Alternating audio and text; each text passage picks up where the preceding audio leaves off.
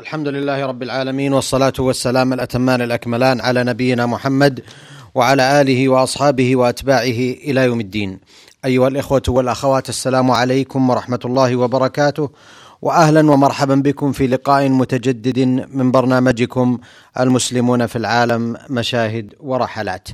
لقاء أسبوعي معتاد نعقده مع ضيفنا معالي الشيخ محمد بن ناصر العبودي الرحال والداعية المعروف متحدثا لكم عن بعض من جولاته وزياراته ومشاهداته لأحوال المسلمين في العالم. معالي الشيخ محمد أترك لكم المجال لتواصلوا سرد مزيد من مشاهداتكم عن زياراتكم لأحوال المسلمين في العالم. بسم الله الرحمن الرحيم، الحمد لله رب العالمين وصلى الله وسلم وبارك على عبده ورسوله نبينا محمد وعلى آله وأصحابه أجمعين. أما بعد فحبا وكرامة أيها الأخ العزيز الدكتور محمد بن عبد الله مشوح وسوف نواصل بإذن الله إلقاء أو السير في إلقاء هذا البرنامج الذي أوضح لنا كثير من الإخوة المستمعين. آه، آه، كثير من الإخوة المستمعين اتصلوا بنا وذكروا أنهم يشوقون أو يتوقون إلى سماعه وأنهم يريدون المزيد من حلقاته ونحن لا نستطيع أو لا نريد أن نزيد على ما نحن فيه آه، الآن. وذلك أن هنالك مشاغل لي أنا وللأخ الأستاذ امشوح كل واحد منا له مشاغل وعندنا كتب للتأليف وعندنا أشياء أخرى.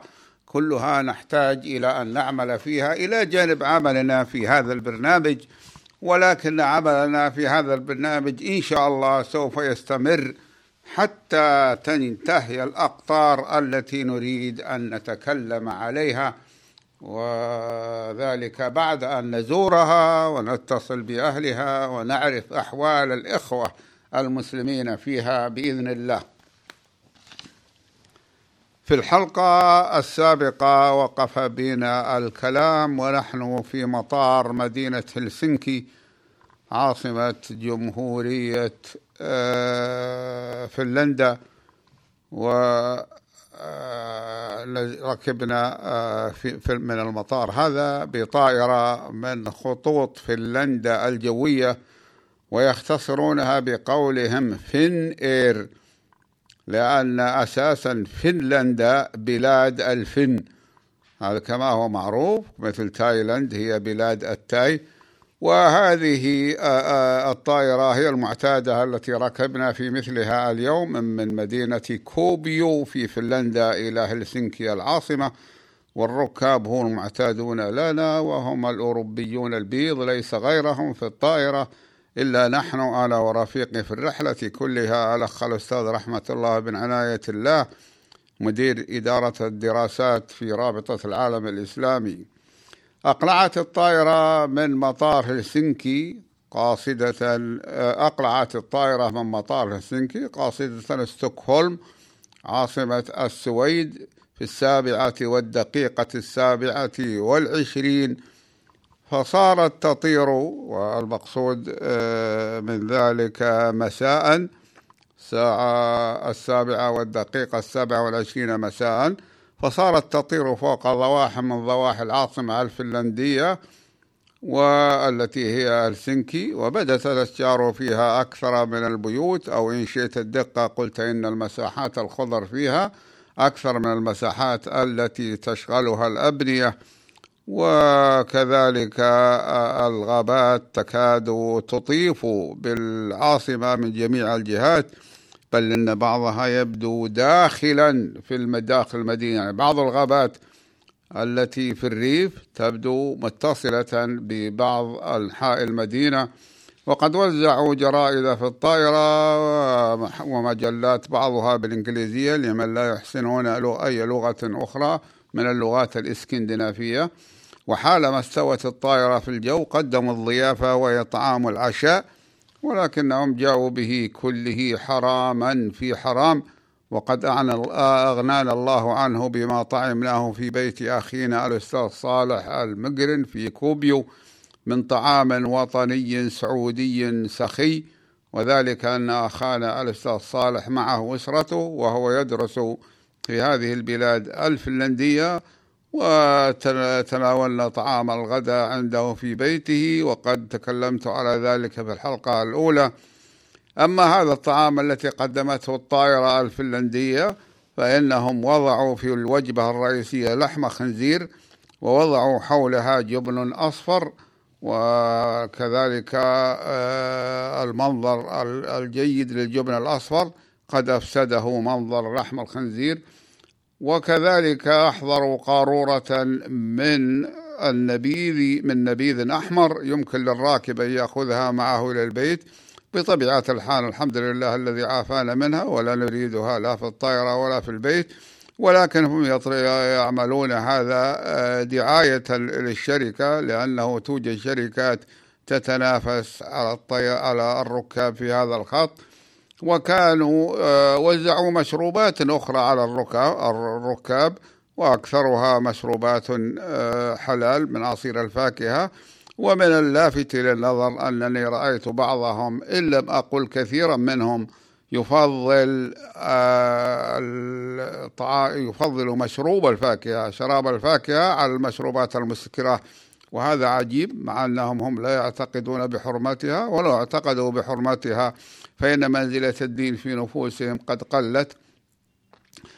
ثم جاءوا بالقهوة والشاي وغادرت آه، ولما رأت المضيفة قبل أن يأتوا بالقهوة والشاي أن أننا عفنا طعامهم وشرابهم عرفت أننا مسلمون فسارعت إلى حمله بعيدا عنا وأحضرت بديلا منه جبنا وخبزا وشرائح من لحم البقر داخل شرائح خبز ساندويتش كما أحضرت ماء معدنيا مكتوبا عليه أنه من نبع معدني والأوروبيون الآن صاروا يختارون الشرب من مياه النبع أو نحوه التي لم تمر بأنابيب الحديد ولا غيرها ولا لحقها صدأ ولا تلوث ذلك إلى جانب عصير البرتقال. واستمر الطيران المريح الخالي من الاستهزاء من الاهتزازات ولم يكن فيه عيب إلا أن الطائرة لم يكن فيه آه، في الحقيقة عيب إلا أن الطائرة كانت مرتفعة في السماء وقد منعنا منعها ذلك من أن نرى ما تحتنا من الأرض بوضوح. وأنا من عادتي أن أنظر من نافذة الطائرة ولكن لم يمكنني تمييز شيء. ولذلك كذلك ارتفعت الطائرة إلى ما فوق السحاب. لذلك لم نرى وجه الأرض أبدا تحتنا. يحول السحاب بيننا وبينها وقبيل الوصول إلى مطار ستوكهولم تكلم الطيار من مكبر الصوت قائلا إن مطار ستوكهولم مزدحم الآن ولذلك سيكون علينا أن نحوم حوله لبعض الوقت ونؤجل هبوطنا لمدة عشرين دقيقة تقريبا. ثم صار الطيار ينزل أو لنقل يتنزل بالطائرة وهو يدور نزولا متدرجا بطيئا لينفق الدقائق العشرين التي ذكرها فاخترق وهو نازل طبقات من السحاب بعضها فوق بعض إلى أن نزل عن مستوى السحاب كله بعد دقائق فبدت أرض السويد خضراء بل هي سوداء من شدة الاخضرار هي تبدو سوداء من شدة اخضرارها لا تختلف على البعد عن النظر إلى أرض فنلندا التي قدمنا منها إلا أن حقول القمح الحصيد تبدو فيها أكثر منها في فنلندا وفيها تلال جبلية غير عالية. كان المطر من ينزل من السحاب الذي هبطنا أسفله بعد أن كنا فوقه في جو شامس لأنه كان أعلى من مستوى السحاب. ثم هبطت الطائرة في مطار ستوكهولم في الساعة الثامنة والنصف مساء بعد طيران من هلسنكي إلى ستوكهولم. استغرق ساعة وثلاث دقائق فقط. أي أقل قليلا من المساحة ما بين جدة والرياض. وأعلنوا أن درجة الحرارة في ستوكهولم هي عشرون درجة وهذه درجة مرتفعة بالنسبة إليهم. إذ نحن الآن كما قلت في الثامنة والنصف مساء ولكننا في فصل الصيف وهذه درجة تعتبر حارة عندهم لتعودهم على البرودة الشديدة ولوجود الرطوبة في الجو. وكان الجو ماطرا غير أن الطائرة وقفت أمام دهليز متحرك دخلنا منه إلى المطار. بدون أن نتعرض للمطر. وجدنا في استقبالنا في المطار آلأخ الشيخ سعيد نورتال أحد دعاة رابطة العالم الإسلامي في السويد وهو من أقدم الدعاة وأنشطهم وهو إمام مركز الجمعيات الإسلامية الذي تدفع الرابطة أجرته كل عام وتبلغ 130 ألفا ولم نكن أخبرناه بموعد وصولنا ولكن ولكننا آه، نعرف نحن لم نكن نعرف أنه سيستقبلنا لا هو ولا غيره لأن الإخوة في هلسنكي كانوا هاتفوه وأخبروه بأننا نصل إلى مطار ستوكهولم وإلا فنحن لا نريد ذلك. ووجدنا معه آلهة لأن لا نريد أن نشق عليه وأمثاله من أخواننا وإنما كنا في العادة نذهب إلى الفندق ثم نتصل بهم آه، ويأتون. ووجدنا معه أخا اسمه بشير حسن وقد جاملنا ضابط الجوازات السويدي في مطار ستوكهولم فقال يريد أن يفتح الحديث معنا الجو ماطر فقلنا له نحن نحب ذلك لأن المطر قليل في بلادنا. ثم تكلمنا معه وكلمنا بكلمات من المجاملة رددنا عليه بمثلها. ولم نقف عند ضابط الجمرك ولم يسألنا أحد عن جوازاتنا ولا عما نحمله في حقائبنا. ركبنا مع الأخ الشيخ سعيد نرتال في سيارته فرأيت قرب المطار نفايات وحجارة مرمية دون ترتيب أو نظام مما لم, لم نرى مثله في فنلندا. وقال الأخ سعيد أنهم يوسعون مطار يوسعون طريق المطار وهذا صحيح كما رأيناه ولكن هذه النفايات ليست في المكان الذي تعمل فيه التوسعة ربما كانت من بقايا العمل. ولم يقتصر ذلك على وجود بعض النفايات وإنما العناية بما يراه الإنسان من طريق المطار هي أقل مما يراه في طريق المطار في فنلندا. مع العلم بأن السويد ممتازة في ذلك بالنسبة إلى باقي دول أوروبا وحتى أشجار الطريق وهي التي غرست على جانبي الطريق هي في فنلندا أحسن منها وأكثر خضرة, خضرة هنا ولا أدري السبب.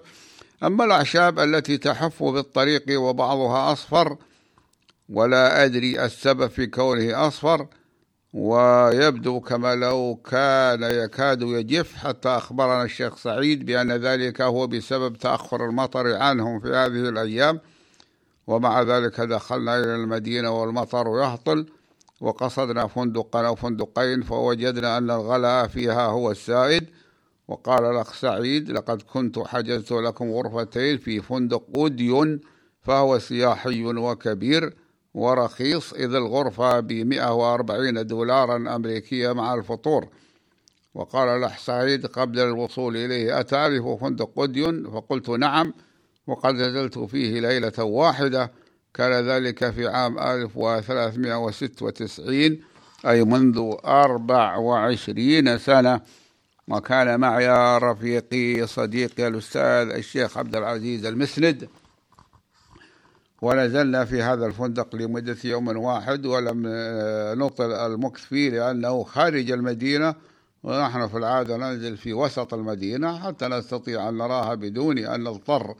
إلى أخذ سيارة الأجرة في كل مرة أو كل مكان نذهب إليه.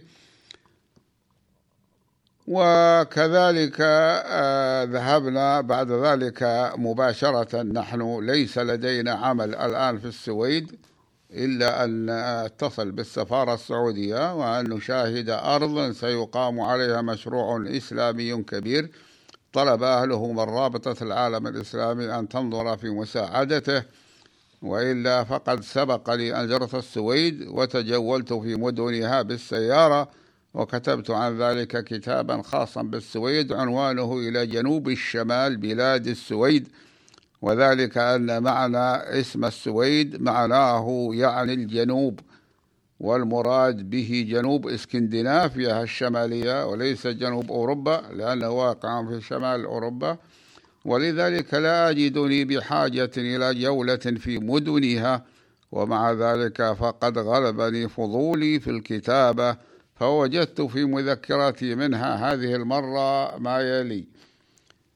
خرجنا إلى أرض واسعة واقعة هي أرض سيقام عليها مشروع المركز الإسلامي الجديد وتقع في ضاحية من ضواحي مدينة أستوكهولم تسمى سانتا رتيبي مساحتها مساحة الأرض الأرض 4500 متر مربع. اشتراها المسلمون بمليون وخمس وعشرين ألف كرونة من الحكومة. ويقوم عليها الأخ محمد يسلم بصفر وهو سعودي كان يعمل في السفارة السعودية هنا أي في ستوكهولم. ولكنه تزوج من سويدية وترك العمل في وزارة الخارجية.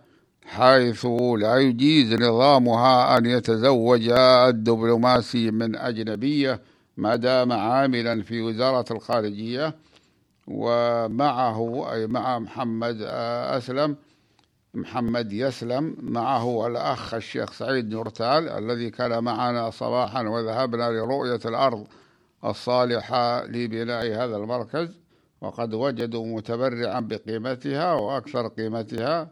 أي بقيمة التبرع ونحن الآن ووضعوا الخرائط والمخططات لبناء أول مسجد على هيئة مسجد في مدينة ستوكهولم. وإلا ليس معنى ذلك أنه لا توجد فيها مساجد تقام فيها الصلاة بل إن المساجد كثيرة في ستوكهولم. ربما يأتي الكلام على عليها وعلى عددها على بعضها. لأنني سبق أن تكلمت عليها في غير هذا المكان ولكنهم يريدون أن يبنوا فوقها جامعا له مظهر الجامع له منارة أو منارتان وله القبة المميزة.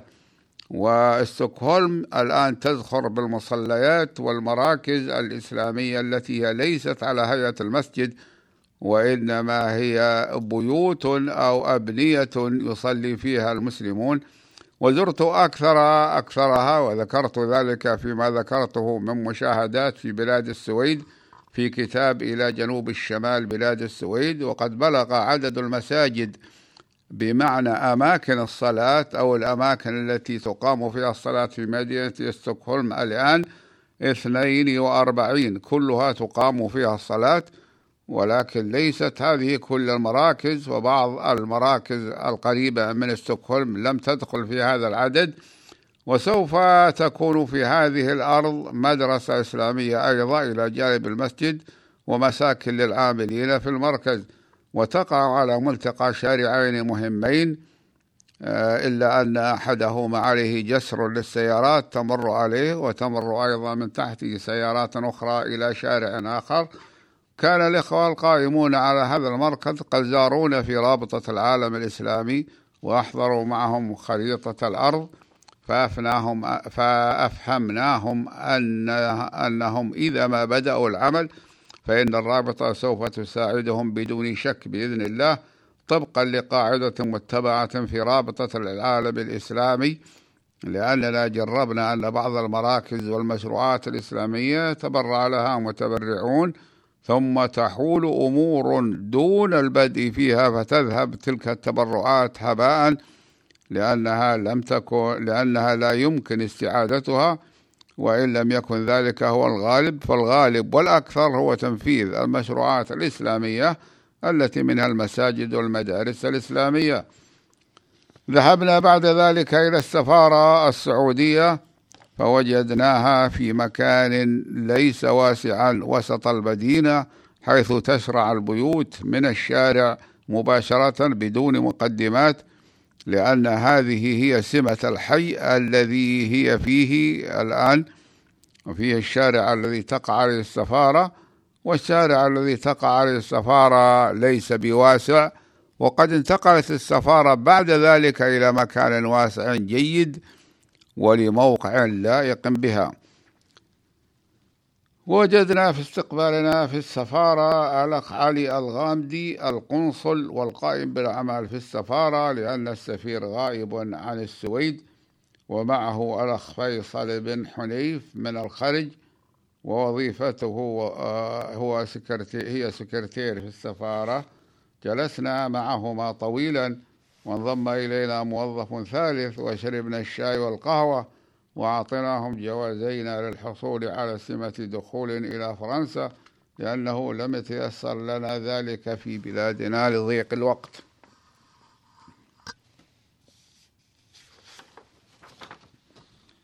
ثم انتقلنا إلى مركز الجمعيات الإسلامية. انتقلنا من السفارة إلى مركز الجامعات الإسلامية إلى مركز الجمعيات الإسلامية. وهو أحد المراكز الإسلامية المعروفة في ستوكهولم تدفع رابطة العالم الإسلامي أجرته السنوية كل عام كما تدفع راتب إمامه الأخ الداعية سعيد نورتال الذي كان معنا كما قلت وهو معنا الآن ويقع في الوسط يقع المركز في الوسط التجاري في مدينة ستوكهولم. قريبا من عدد من السفارات السعودية أو من السفارات الإسلامية من السفارات قريب من السفارة السعودية ومن بعض السفارات الإسلامية. لذلك يصلي فيه الجمعة عدد من سفراء الدول الإسلامية ومن الموظفين في السفارات ويعتمدون عليه في تحديد أوقات الصيام والعيدين. ورأيتهم وسعوه أنا سبقا زرته مرارا ورأيتهم وسعوه بأن استأجروا ملحقا مجاورا له وجددوا أثاثه وكان مفتوحا عندما وصلنا إليه من أجل قرب صلاة الظهر. ولا يزال قسم منه مفتوحا طول اليوم لمن يريد أن يسأل عن شيء من أمور الإسلام أو يستفتي عن شيء في شيء من أمور الدين. صلينا في الظهر والعصر جمعا ثم غادرناه إلى مطعم القدس وصاحبه صاحب هذا المطعم هو عربي آه، فلسطيني. لذلك رأيناه كتب عليه باللغة العربية مطعم القدس وتحته بالعربية أيضا العودة ولو بعد حين. يريد العودة إلى فلسطين ونسأل الله ييسر لهم ذلك. المطعم جميل المظهر مؤلف من طبقتين قد جهزه صاحبه تجهيزا عربيا أي جعل فيه ما يعرف منه أنه عربي. من ذلك بحث أو تفكير مثل كونه آه، آه، من ذلك آه، يعرف بدون بحث أو تفكير مثل كونه فيه لوحات عربية. لأن الذي يرى اللوحات العربية يعرف أن هذا مطعم عربي ولكن فيه شيء أهم من ذلك وهو أنهم وضعوا تمثالا لبعير بالحجم الطبيعي فيه مع أنه لا يقدم لحم البعير. ولو هنا لا يقدم. ولو قدمه وكان البعير فتيا لطلبناه منه لأن اللحم البعير إذا كان صغير بما يسمى حاشي جمعه حشو فإننا نقبل عليه وقد يقبل عليه إخواننا في بلادنا لأنه قليل الدهون وفيه إنزيمات وفيه آه، تغذية طيبة. وأهم ما في هذا المطعم مطعم فلسطين أن صاحبه مسلم لا يقدم فيه إلا اللحم المذبوح بطريقة شرعية وكذلك الدجاج يذبحه بنفسه أو قالوا يشتريه من مسلمين ذبحوه بأنفسهم. والأطعمة فيه كلها عربية معروفة. ومن الجميل فيه أن الطعام هو على هيئة المائدة المفتوحة كما في المطاعم التركية. تأخذ ما شئت وتدفع ثمنه وإذا طلبت شيئا ليس موجودا في الطعام المعروض صنعوه لك إذا كان الوقت يتسع. وقد أكلنا فيه صحنا من طعام منوع من أرز وخبز وكباب وخضرات ونحن أربعة. فدفعنا ثمنا لذلك ما يعادل 225 ريالا سعوديا وهذا رخيص بالنسبة لأسعار المطاعم في هذه البلاد السويدية الغالية. وقد وجدنا المطعم مزدحما بالرواد. المطعم مزدحم بالرواد وأكثرهم من السويديين غير المسلمين. وقال صاحب المطعم إن أكثر الذين يأكلون في مطعمنا هم من غير المسلمين رغم كثرة المسلمين هنا. وذلك لكون طعامه له نكهة خاصة محببة لهم لا توجد في مطاعمهم من البذل السبب البذورات والإعداد الطيب وهو رخيص أيضا بالنسبة إلى أسعار الطعام في المطاعم الأخرى. ومما يدر ذكره أن بلاد السويد تكثر فيها المطاعم لأن الحياة الاجتماعية فيها تقتضي ذلك إذ المرأة تعمل كما يعمل الرجل لذلك لا تنشط إلى طبخ الطعام في كثير من الأوقات في بيتها كما هو ظاهر بل تفضل أن تأكل مع زوجها إذا كان لهم طفل واحد أو اثنين لا يزيدون على اثنين إلا ما ندر. فإنهم يذهبون به أيضا إلى المطعم. قدمت القول بأنني سبق أن زرت السويد وكتبت في ذلك كتابا خاصا. لذلك لم أجدني في حاجة إلى التمشي هذا اليوم. أما رفيقي الأستاذ رحمة الله بن عناية الله فإنه لم يزر السويد قبل هذه المرة. لذلك ذهب مع الأخ سعيد نورتال بسيارته لكي يرى الأمور لكي يرى شيء من المدينة ولكي ينهي ما يتعلق بالسفر. سفرنا من السويد إلى الدنمارك بعد ذلك ونحن إن شاء الله سوف نتحدث عن سفرنا من السويد إلى الدنمارك وإلى حديث أيضا في الدنمارك بإذن الله. وقد قضيت بقية النهار في الفندق في عطلة مساء هذا اليوم ثم ظللت أكتب فيها ما تقرأه الآن مع أن الفندق كبير الذي يجلس في مكتب الإدارة فيه وهو صغير بالنسبة إلى أن الفندق كبير يكون كمن يتمشى في الشارع لكثرة الداخلين والخارجين والواقفين والمستفسرين. ولكنني لم أفعل ذلك ظنا بالوقت وإنما آه، كتبت في ركن منعزل آه، من الإدارة إدارة الفندق. ثم قمنا بجولة سياحية يعني من الغد يوم الأربعاء. الغد وافق يوم الأربعاء 11 أغسطس 1999 قمنا بجولة سياحية في مدينة ستوكهولم. وهذه جولة سياحية مع إحدى شركات السياحة. كنا طلبنا في فندقنا أن يحجز لنا فيها فذكر أنه لا بد من الذهاب إلى مقر الشركة في عنوان أعطانا إياه. ركبنا سيارة أجرة وجدنا سائقها أخا تونسيا. وصلنا إلى ما أوصلنا إلى ما أردناه وكان موعد الجولة الساعة العاشرة. وقد وصلنا إلى مكتب الشركة الذي تنطلق منه الحافلات السياحية في الخامسة والثلث في التاسعة والثلث.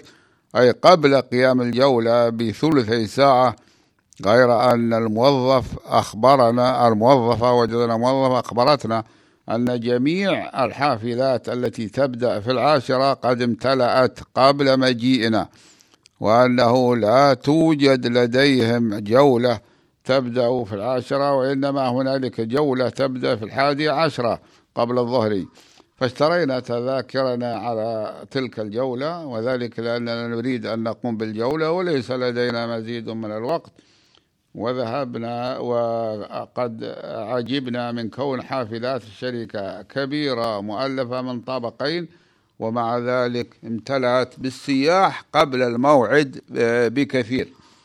هذا دليل على الإقبال إقبال السياح على السويد لأن بلاد آمنة وفيها متقدمة وفيها عجائب والسياح لا يذهبون إلى بلد مضطرب ولا إلى بلد ليس آمن. ومن ذلك أننا عندما أردنا شراء التذاكر وجدنا عندها ازدحاما شديدا بقي أحدنا هو الذي يتولاه. وذلك يدل على كثرة السياح في بلاد السويد وعلى عظيم ما تجريه البلاد من عائدات السياحة. ولا شك أنها جديرة بذلك. السويد جديرة بذلك لما تقدمه من تسهيلات للسياح. ليس منها رخص الأسعار فهي غالية وليس منها قلة النقود التي يدفعونها فلا بد من دفع نقود كافية. ولكن عرض الأشياء التي يرغب السياح فيها من المتاحف والمكتبات والقصور التاريخية وكثرة الرياح الرحلات المتنوعة بالسيارات والقوارب وكذلك القطارات. وهذا بوجه عام وإلا فنحن لم نذهب إلا مع هذه الرحلة لكن نرى الناس ونعرفهم. أما الذي يتبادر إلى الذهن من كلمة سياحة في عرف بعض بني قومنا الذين لا يرون من هذه الأشياء المفيدة إلا ما كان منها سفليا. ينشد متعة الجسد بأنها لا توجد هنا إلا نادرا لأن معظم السياح الذين يفيدون للبلاد يكونون جاءوا من بلاد فيها مثل ما في السويد وفيها علاقات بين الناس غير محدودة فلا يبحثون عن مثل ذلك في السويد. كان لدينا قبل موعد الجولة وقت يزيد على نصف ساعة فذهبنا في جولة على الأقدام في حول مقر الشركة الذي يقع على خليج من الخلجان العديدة في ستوكهولم. بعضها خلجان بحرية وبعضها من مياه بحيرة كبيرة امتدت من ستوكهولم حتى آه، مساحات شاسعة ورأيتها في جولة سابقة. ورأيتها تصل إلى عاصمة السويد القديمة وهي بعيدة. أظن أن آه، المسافة من ستوكهولم تبلغ حوالي 140 كيلومترا. ويسمى هذا الخليج الذي عليه مكتب السياحة بلوشي هولمان. وجدنا المنطقة قد هيئوها لتكون سياحية فيها المقاهي وفيها الأماكن التي تبيع الأطعمة الخفيفة أو النقل السريعة وفيها إلى ذلك بعض المحلات التجارية التي تبيع الأشياء الخفيفة الأخرى. ومن ذلك ميدان كل ما فيه من الخيام أو المباني المؤقتة وشربنا الشاي في مقهى تحت شجرة ضخمة شامخة يخدم في هذا المقهى. الذي آه، وضعوا فيه موائد وكراسي خشبية قديمة يعمل فيه فتاتان من الفتيات العاملات وكان ثمن فنجال الشاي فيه من عملتهم ما يعادل ثمانية ريالات ونصفا ولا يكلفنا في بيوتنا إلا أقل من قرشين أي عشرة بالمئة من الريال. أما في المقاهي عندنا فإنهم يبيعونه آه، بريال. وهم السويد يبيعونه بثمانية ونص. والجو اليوم شامس جميل. لا, أد لا إلا أن فيه هواء باردا خفيف بردا خفيفا بحيث أن المرء يمكنه أن يكتفي مثلنا ببدلة خفيفة. شكر الله لكم على الشيخ محمد في ختام هذا اللقاء. أتوجه بالشكر الجزيل بعد شكر الله سبحانه وتعالى إلى ضيفنا الكريم على الشيخ محمد بن ناصر العبودي آه، الذي تفضل بالحديث عن جولة وزيارة من زياراته لأحوال المسلمين في العالم. نلقاكم أيها الإخوة والأخوات على خير في مثل هذا اليوم من الأسبوع القادم وهذه تحية من محدثكم محمد بن عبد الله مشوح. والسلام عليكم ورحمة الله وبركاته.